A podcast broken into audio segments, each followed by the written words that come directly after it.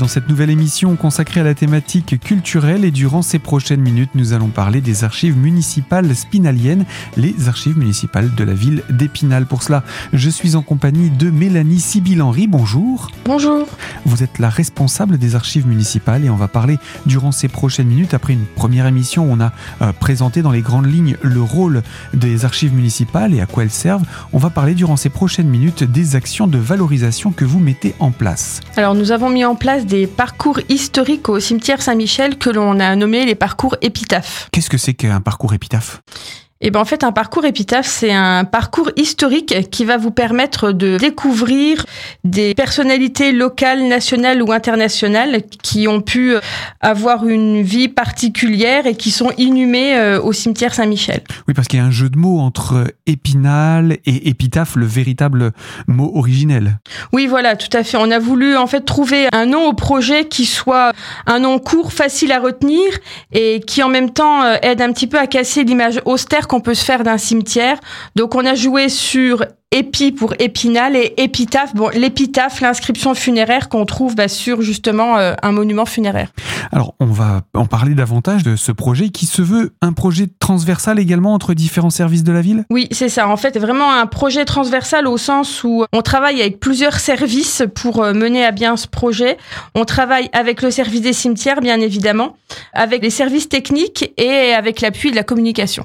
Et donc, euh, ce parcours épitaphe, ces parcours devrais-je dire, puisqu'il y en a plusieurs aujourd'hui, tournent tous autour, ils gravitent autour d'un cimetière. C'est ça. Pour le moment, ils ont été mis en place au cimetière Saint-Michel. On peut donner quelques informations sur ce cimetière Saint-Michel? Alors, le cimetière Saint-Michel donc se situe euh, rue Émile Zola et il s'étend sur une superficie d'environ 54 000 mètres carrés, donc ce qui est quand même pas négligeable. Il rassemble environ 7 000 tombes qui sont partagées en 21 îlots. Et en plus, nous avons la chance d'avoir au cimetière Saint-Michel le cimetière israélite, le cimetière militaire et le cimetière de garnison. Alors le cimetière dans sa situation géographique, c'est quand on remonte depuis les cinémas vers le centre des congrès? C'est ça, sur votre gauche dans la montée. Voilà. Et donc, euh, qu'est-ce qu'on peut découvrir grâce à ces parcours épitaphes Eh ben en fait, l'objectif de ce parcours, c'était de faire découvrir ou redécouvrir l'histoire d'Épinal à travers des personnalités, mais c'était également de valoriser le patrimoine existant mais en respectant le recueillement des familles, puisque c'est un lieu quand même particulier, on ne pouvait pas faire n'importe quoi non plus. Autre objectif, bah, valoriser tout simplement les richesses du site et contribuer à la pérennité du patrimoine historique. C'était également, bah, on a voulu faire du cimetière un lieu de découverte de souvenirs et de mémoire pour voir le cimetière autrement, justement. Pas forcément avec l'image euh, négative qu'on peut en avoir simplement en se tournant euh, autour des funérailles. Voilà. C'est un lieu où on peut apprendre beaucoup de choses, où on découvre l'histoire de la ville et bah, chaque parcours historique est, fait pour être accessible au plus grand nombre. Et on essaye de dévoiler en fait un nouveau parcours euh, chaque année pour les journées du patrimoine. Et tout cela a commencé quand? Alors tout cela a débuté en 2017 déjà. On peut rappeler qu'est-ce qui a initié la création de ces, de ces parcours en, 2017 bah, C'était vraiment une, une, volonté de faire découvrir le site et de faire découvrir euh, des personnalités spinaliennes. Alors c'est ce que l'on va pouvoir euh, découvrir. Il y a d'ailleurs dans ce cadre, on peut en parler déjà dans le cadre du cimetière, il y a déjà des signalétiques en place? Oui, tout à fait. Si vous voulez donc euh, faire une visite de ces parcours historiques, vous avez une signalétique qui a été mise en place pour vous aider un petit peu à vous déplacer et à vous y retrouver, puisque le cimetière est quand même euh, assez gros. Donc vous avez une signalétique qui est commune à tous les parcours avec au bord des allées un bandeau de couleur violette. Donc dès qu'il y a une sépulture remarquable, donc peu importe le parcours, vous allez trouver au bord de l'allée un bandeau violet qui va vous indiquer donc qu'il y a une personne euh, qui a été remarquée dans un des parcours. Autre chose à dire sur cette signalétique? En plus donc du bandeau qu'on trouve au bord des allées, vous allez avoir devant chaque sépulture concernée un pavé en granit peint en violet également devant la sépulture qui vous confirme bien la présence de la figure euh, à remarquer. Voilà. Et puis, euh, quand on fait les journées du patrimoine, euh, lorsqu'on met en place les visites guidées, on a également un plan général à l'entrée du cimetière qui reprend l'ensemble des sépultures, l'ensemble des parcours et leur localisation. Donc tout ça, c'est pour pouvoir euh, découvrir ces parcours quand on vient dans le cimetière et ne pas se perdre dans ces allées. C'est ça, pour pouvoir... Ben, en fait, vous pouvez effectuer une visite en déambulation libre, alors soit parcours par parcours, ou alors vraiment au gré de vos envies, ben, vous voyez un bandeau violet, vous allez dans l'allée et vous découvrez une personne. Ça peut être une personne d'un parcours, et puis dans la même allée, une personne qui est dans, dans un autre parcours. Alors ce qu'on va faire, c'est qu'on va pouvoir en savoir davantage également sur la visite, mais cette fois-ci en géolocalisation Oui, tout à fait. En plus d'une brochure papier, donc a été mis en place une application de géolocalisation qui va vous permettre d'avoir accès à tous les parcours et à toutes les biographies des personnages bah, depuis votre salon, depuis chez vous. Vous n'avez pas forcément besoin de vous déplacer pour, euh, pour faire la visite de ces parcours. C'est pratiquement de la visite 2.0 Presque, oui. Et du coup, euh, quand est-ce qu'elles peuvent se faire ces visites? Bah, Ces visites, comme je vous le disais, bah, sont en déambulation libre euh, toute l'année. Vous pouvez y aller au gré de vos envies. Et où est-ce qu'on peut les retrouver, ces brochures? Alors, ces brochures, elles sont disponibles, bah, bien sûr, à l'accueil du cimetière, au service des archives à l'Office du tourisme, à l'accueil de la mairie. Donc il est possible de les y retrouver. Et vous les trouvez également sur le site de la ville. Voilà, où il est possible de les télécharger et également sur l'application ou bien? Oui, ben en fait, sur chaque brochure, vous avez un petit QR code que vous avez à scanner et qui vous amène directement sur, euh, sur le parcours en question. Donc voilà, pour ces brochures, pour ces sept premières brochures qui existent déjà, est-ce qu'il y a un, un, point commun, un fonctionnement commun? Ben, En fait, dans la conception graphique même de la brochure, oui, on va retrouver des éléments communs forcément à chaque brochure et puis euh, d'autres euh, éléments qui diffèrent selon la thématique. La différence va se faire par exemple par la, couleur des marqueurs, hein, puisque je vois que euh, les, certaines sont plutôt de couleur verte, de couleur bleue, de couleur brune, etc. C'est ça en fait, on a choisi un code couleur en fonction de chaque thématique.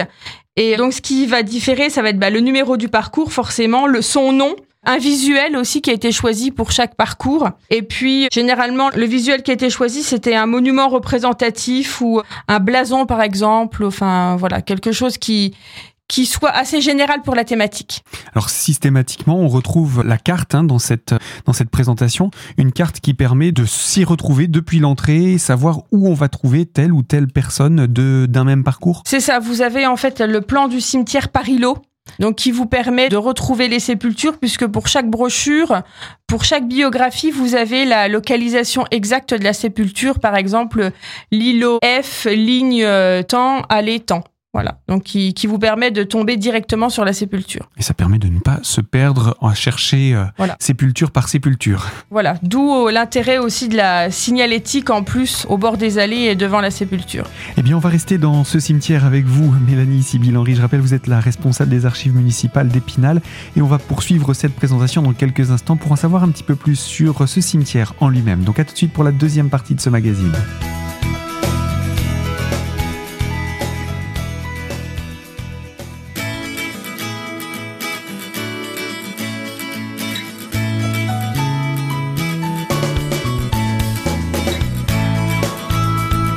Deuxième partie de ce magazine culturel consacré aux archives municipales d'Épinal et en compagnie de Mélanie Sibyl Henry qui en est la responsable. Nous parlons plus particulièrement de ces petits dépliants intitulés Épitaphe et qui proposent une découverte ou une redécouverte même devrais-je dire euh, du cimetière Saint-Michel à Épinal. Alors avec vous nous avons commencé à parler de ce cimetière justement mais est-ce qu'on peut parler un petit peu de l'histoire qui a tourné autour de ce cimetière pour qu'il devienne le cimetière qu'on a aujourd'hui? Alors justement dans la on a voulu un petit peu euh, redonner des repères chronologiques en racontant un petit peu l'histoire du cimetière d'Épinal. Donc longtemps, la ville d'Épinal a disposé du cimetière Saint-Rémy pour la petite ville. Il a été fermé en 1626 et il était situé à l'extrémité de la rue Aubert et de la rue de l'Ancien Hospice. Et il existait également le cimetière du Pou au niveau de la préfecture qui accueillait lui les dépouilles funéraires pour la grande ville. Bah, en fait, ce cimetière était devenu trop petit, insalubre et lieu d'errance pour de nombreux animaux, donc la ville a décidé de chercher un nouveau lieu plus adéquat pour y construire un cimetière. Et c'est ainsi donc que le terrain d'un cultivateur Charles Hiller a été choisi pour l'implantation du cimetière par le maire Christophe Denis et son conseil municipal en 1803. ça remonte quand même déjà un petit peu. Voilà, c'est un cimetière qui est ancien, qui a subi bah, d'ailleurs euh, plusieurs agrandissements, euh, quatre pour être exact. Donc en 1840, en 1863, en 1908 et en 1951. Donc c'est quelques grandes dates autour des agrandissements, des quatre agrandissements.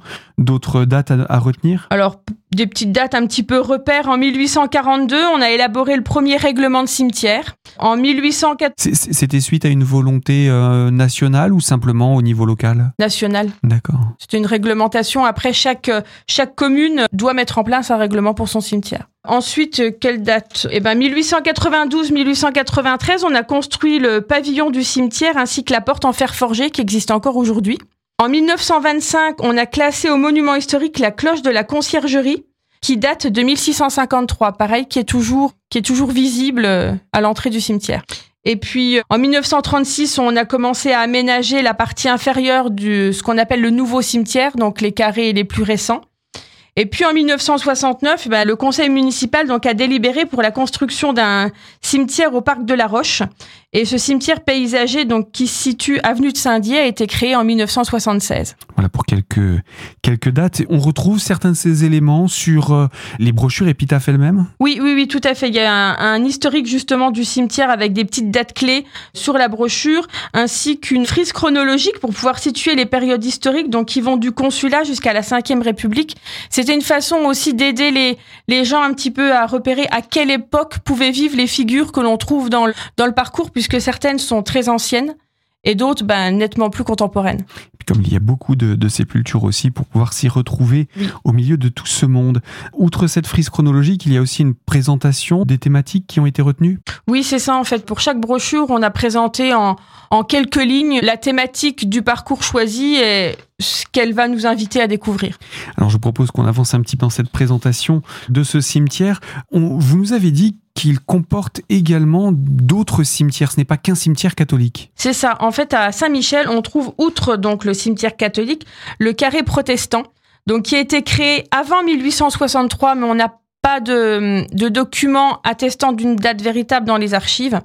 Et on sait qu'en 1878 ont été distribuées les lignes dans le cimetière protestant. Donc c'est-à-dire que les lignes ont été numérotées, pareil pour pouvoir euh, pour pouvoir s'y retrouver et, et euh, inhumer les, les personnes. Donc ça c'est pour le cimetière protestant. Il y en a un autre? Et on a également le cimetière israélite. Donc là, pour le cimetière israélite, c'est en 1840 que le rabbin Durkheim obtient un terrain pour les Israélites au sein du cimetière. Ce cimetière israélite donc sera agrandi en 1875 et en 1878, on retrouve trace d'un projet d'une porte chartière entre les cimetières catholiques et, israélites. Et donc il y a, euh, on se rend compte assez vite, euh, le besoin d'intégrer dans euh, le cimetière municipal catholique d'autres congrégations religieuses? D'autres cultes, oui, c'est ça, oui. Mhm. Mais Après, le, le cimetière israélite a quelques particularités, puisqu'en fait, c'est la communauté israélite qui fonctionne sous forme d'association et le cimetière donc est privé et est placé sous la responsabilité de la présidente de la communauté. C'est, ce sont les membres qui, grâce à leur cotisation, assurent l'entretien ainsi que celui de la synagogue et la sauvegarde des tombes anciennes, puisque dans cette religion, il n'y a pas de réduction de corps. Donc les, les sépultures sont là, euh, enfin ne, Ne, change, ne bouge pas. ne, ne bouge pas.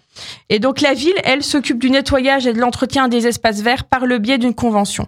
Mais tout ce qui concerne les inhumations au cimetière israélite est géré directement par la communauté israélite. C'est un cimetière qui est visitable ou pas du tout de fait? Ah oui, tout à fait, il est ouvert. euh, Enfin voilà, vous pouvez y aller tout à fait comme vous le souhaitez, d'autant plus que dans les parcours, justement, il y a assez souvent d'ailleurs des personnages et dans le carré protestant et dans le cimetière israélite. Alors on va poursuivre cette présentation avec un autre aspect du cimetière que j'imagine nombre de personnes ne connaissent pas, la nécropole nationale. Alors la nécropole, elle se situe vraiment tout au-dessus du cimetière Saint-Michel et en fait elle est elle n'est pas gérée par la ville, elle est gérée par Metz. Et la nécropole donc a une surface de plus de 5000 mètres carrés, 5200 mètres carrés, et elle regroupe donc dedans le cimetière de garnison et le cimetière militaire. Alors le cimetière de garnison, en fait, accueille les militaires qui sont décédés en temps de paix, et le cimetière militaire, les militaires décédés en temps de guerre. Voilà. Elle rassemble donc les corps de 1307 soldats français, 11 Russes et 9 Polonais, décédés dans des hôpitaux ouverts pendant la Grande Guerre, ainsi que 71 hindous décédés le 11 mai 44. Elle a été aménagée en- entre 1921 et 1924 et en 1935. Bien voilà pour euh, cette présentation de ces différents cimetières à l'intérieur du cimetière. On peut dire qu'il y a plusieurs cimetières en un seul. C'est ça. Alors, euh, pour, pour pouvoir mener à bien le projet de réalisation de ces parcours, pour pouvoir euh, sélectionner les thématiques, etc., comment ça se passe? Comment travaillez-vous? Alors pour réaliser un parcours, en fait, il y a différentes étapes, mais on a quasiment un an de travail en amont, en fait, avant de, créer le parcours. Dès qu'on a inauguré, en fait, aux Journées du patrimoine, le parcours précédent, on se laisse, on va dire, 15 jours, 3 semaines, et on attaque à travailler sur le nouveau parcours de l'année d'après. Voilà. Donc c'est un projet qui est assez chronophage et qui nous faut mener en plus de toutes nos missions de collecte, de tri, de classement, d'accueil du public, etc. Mais mais c'est quelque chose qui est vraiment très très intéressant à faire c'est un projet quand même euh, particulier et, qui nous tient vraiment à cœur. Euh, tout a commencé en, en 2016 du coup si je compte bien par rapport à la première brochure de 2017. C'est ça, le premier parcours a été inauguré en 2017 et nous donc dès 2016 eh ben, on est allé faire des repérages dans, le cimetière donc autant vous dire qu'on a fait euh, toutes les allées l'une après l'autre et on a essayé de repérer les noms bah, qui nous faisaient écho, bah, soit par des recherches qu'on avait pu mener, soit par les documents d'archives qu'on a dans nos fonds ou dans les livres historiques. Et puis, on a essayé ensuite de les, bah, de les classer en thématiques. Et de là, donc, sont ressortis huit parcours qui ont été imaginés. Voilà. Et puis ensuite, ben, on a on a mis en place un, un rétro-planning euh, assez chargé, on va dire, sur une année pour euh, être euh, prêt pour les journées du patrimoine. Pour, pour être prêt pour les journées du patrimoine, c'est ça. Mais dès le début, vous aviez déjà imaginé huit parcours. Oui, en fait, quand on a relevé tous les noms, on a, bah, on a essayé de se dire comment on va faire. Enfin, il faut qu'on organise ça. On peut pas donner des noms comme ça et, euh, et voilà, on peut pas faire aller par aller non plus. Enfin voilà, il fallait trouver quelque chose de, de cohérent. Oui, par thématique. Et, euh, et finalement, facilement, euh, les, les thématiques sont ressorties. Mais on va encore en parler hein, de ces thématiques avec vous, Mélanie Sibyl-Henry. Je rappelle, vous êtes responsable des archives municipales d'Épinal et on se retrouve dans quelques instants pour la troisième partie de ce magazine. À tout de suite.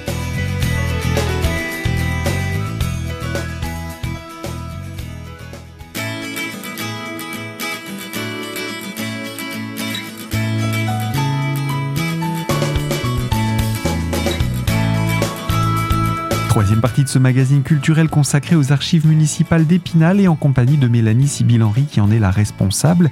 Nous faisons le point sur ces thématiques qui ont été évoquées dans le cadre des rubriques et des dépliants épitaphes à retrouver également sur Internet. Et euh, nous parlions du choix de ces thématiques, choix qui s'est fait, on va dire, un petit peu de manière naturelle. Il ne s'agit pas de thématiques qui auraient été imposées. On a essayé de voir si c'était vraiment cohérent de créer un parcours sur une thématique donnée, si on allait avoir assez de matière assez de figures à mettre dedans. Et finalement, on s'est retrouvé avec des parcours qui peuvent être euh, vraiment très riches.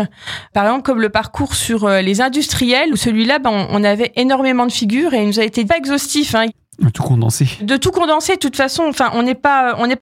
Il y a forcément des sépultures qu'on n'a pas prises en compte, qui ne sont pas dans les parcours et qui ont euh, elles aussi toute leur place. Mais euh, voilà, il y a un moment, il faut qu'on fasse des choix, il faut qu'on arrive à tout caler dans une brochure. Donc, euh, c'est sûr, c'est compliqué. Alors le travail, une fois qu'on a défini la thématique et qu'on a la liste des personnes à mettre dans cette thématique, quel est-il? Alors nous, notre gros travail aux archives, il va surtout se concentrer sur la période entre octobre et février, où là, on va faire un travail euh, avec un groupe de travail justement, qui est composé euh, bah, du service des archives, des cimetières, du service technique de la communication et des adjoints également. Et donc pendant cette phase de travail, on va essayer déjà de, sélectionner les figures que l'on veut présenter dans le parcours. On va essayer de choisir un visuel également. Et puis ben, on a tout un travail à faire avec le service des cimetières. Qu'est-ce que vous entendez par un visuel? Alors le visuel, c'est le visuel qu'on va donner à la brochure. Trouver un, élément représentatif pour toutes les figures et la thématique. Donc par exemple, pour, euh, pour le premier parcours sur les mers, ben, on, a, on a choisi de prendre le blason de la ville. Voilà, puisque ça représentait la ville et c'était valable pour, euh, bah, pour tous les maires, quelle que soit la période. Et puis après, pour chaque sépulture, vous avez une représentation, une photo de la sépulture sur chaque personnage. Oui, c'est ça. Donc avec le service des cimetières, déjà, on va travailler ensemble pour savoir si on peut garder ou non la sépulture dans le parcours. Le service des cimetières, lui, suit euh, tout ce qu'on appelle euh, les procédures de reprise des sépultures. Elle regarde aussi l'état pour voir si c'est pas aussi euh, trop dangereux vu l'état de la sépulture. Ensuite, de notre côté, nous, on va on va avoir toute une phase de recherche, donc de recherche historique où là, on va essayer d'aller bah, chercher toutes les informations qu'on peut trouver pour écrire les biographies sur les différentes figures. Donc ça va passer par des recherches bah, forcément dans nos documents d'archives, sur des sites spécialisés aussi en histoire, donc par exemple Léonore, donc qui va nous permettre d'avoir accès au dossier de Légion d'honneur.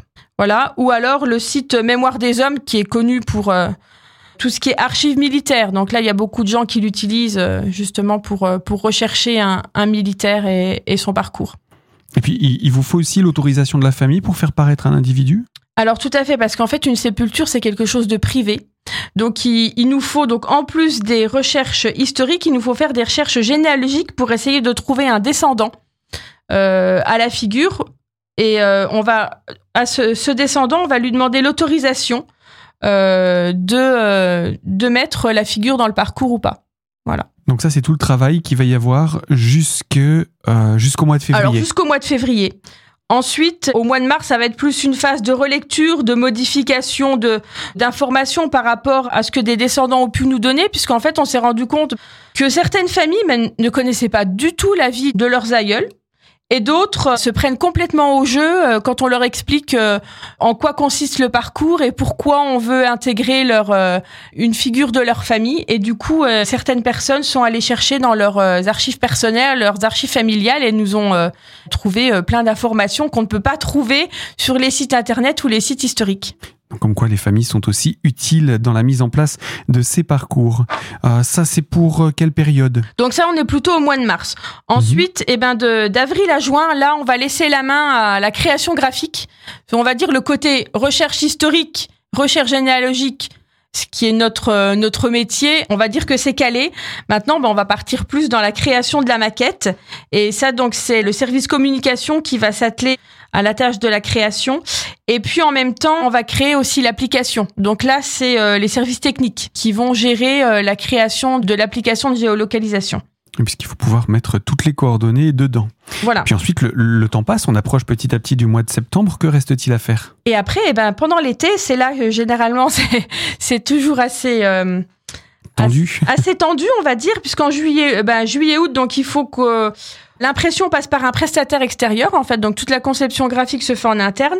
L'impression par un prestataire extérieur, et puis ensuite, bah, tout ce qu'il faut organiser, c'est euh, la conférence de presse, les invitations aux descendants, euh, préparer les journées du patrimoine, euh, préparer un cheminement également, parce que bon, on a les sépultures, certes, un petit peu dans plusieurs îlots, mais mais il faut et, et éparpillé quelque voilà un peu éparpillé et à nous donc de créer une déambulation pour passer par toutes ces sépultures en faisant, on va dire, en essayant de faire le moins de pas possible, voilà, dans le, dans le cimetière. On va optimiser le parcours. On va optimiser parce que le cimetière Saint-Michel a une euh, toponymie un petit peu particulière, donc. Euh, oui, il est un, terrain, un, terrain un peu incliné. Voilà, un petit peu incliné, un peu accidenté par voilà. endroits, surtout dans les carrés les plus anciens. Donc voilà, on essaye vraiment d'optimiser et de, de, créer un cheminement qui soit, euh, bah, qui soit logique, euh, tout simplement. Ensuite, que reste-t-il comme délai avant les journées du patrimoine? Eh bien, une semaine avant les journées du patrimoine, donc c'est-à-dire vraiment très très proche, on organise une visite un petit peu VIP, on va dire. En avant-première. Voilà, en avant-première, uniquement pour les descendants où là, on convie également la presse, on leur fait visiter vraiment le, parcours, on prend le temps avec chaque famille d'échanger avec eux, parce que généralement, quand on arrive bah, sur la sépulture, qu'on leur explique un petit peu la biographie qu'on a pu écrire, bah, souvent, il y a des petites choses en plus qui viennent, des petites anecdotes, des souvenirs, et, et ça, bah, c'est voilà, c'est des choses qu'on aime partager aussi avec les familles, parce qu'on se rend compte de finalement de, de l'impact émotionnel que ça peut que ça peut amener chez certains. Et ensuite, il ne reste plus que les journées du patrimoine. Et voilà, et là donc tout est prêt, les brochures sont prêtes, l'application est prête et nous recevons le public euh, pour les visites guidées euh, du nouveau parcours. Alors on, on va le rappeler, mais il existe à l'heure actuelle sept brochures. C'est ça, sept parcours. Sept parcours et où est-ce qu'on peut les trouver ces parcours Où est-ce qu'on peut trouver ces brochures? Donc il y a une application. Cette application à retrouver, c'est facile ou bien comment ça se passe? Bah, L'application, vous la trouvez sur les brochures avec le QR code ou vous allez sur le site de la ville directement dans Archives avec euh, l'onglet valorisation des fonds et vous allez tomber sur les parcours épitaphes. Et donc directement depuis le site internet, on peut accéder comme ça aux détails de la biographie, à la photo de la sépulture? Oui, c'est ça sur le sur le site donc vous pouvez en fait euh, mettre des filtres aussi si vous le désirez, soit vous pouvez avoir tous les parcours visibles d'un coup ou vous sélectionnez le parcours qui vous intéresse. Ensuite, bah, vous allez euh, sur un nom ou sur un numéro, puisque chaque euh, figure a un numéro. Vous cliquez, vous avez la biographie et vous pouvez également euh, agrandir la photo de la sépulture. Donc ça, c'est un plus pour euh, l'application mobile. Et pour les, le format papier, on va rappeler où est-ce qu'on peut les trouver? Alors le format papier, donc vous pouvez trouver ces brochures donc aux archives municipales à l'accueil du cimetière Saint-Michel, à l'accueil de la mairie, et puis pour les journées du patrimoine, donc on les déploie un petit peu plus. Euh, on va aller en déposer également à l'office du tourisme, dans les établissements culturels comme euh, la, BMI ou les archives départementales, et puis éventuellement dans les services d'archives proches du département. Mais ce que je vous propose, c'est qu'on s'en arrête ici pour cette présentation et qu'on puisse entrer dans les détails de ces parcours, ces sept parcours déjà existants, et puis euh, les à venir une, une prochaine fois avec vous, euh, Mélanie Sibyl-Henry. Je rappelle que vous êtes responsable des archives municipales d'Épinal et je vous dis donc à très bientôt. Eh bien, à bientôt. Merci. Fin de ce magazine et moi je vous dis à très bientôt pour évoquer une toute nouvelle thématique. Un magazine à retrouver dès aujourd'hui en podcast sur notre site internet radiocristal.org dans l'onglet podcast et la partie l'invité. À très bientôt.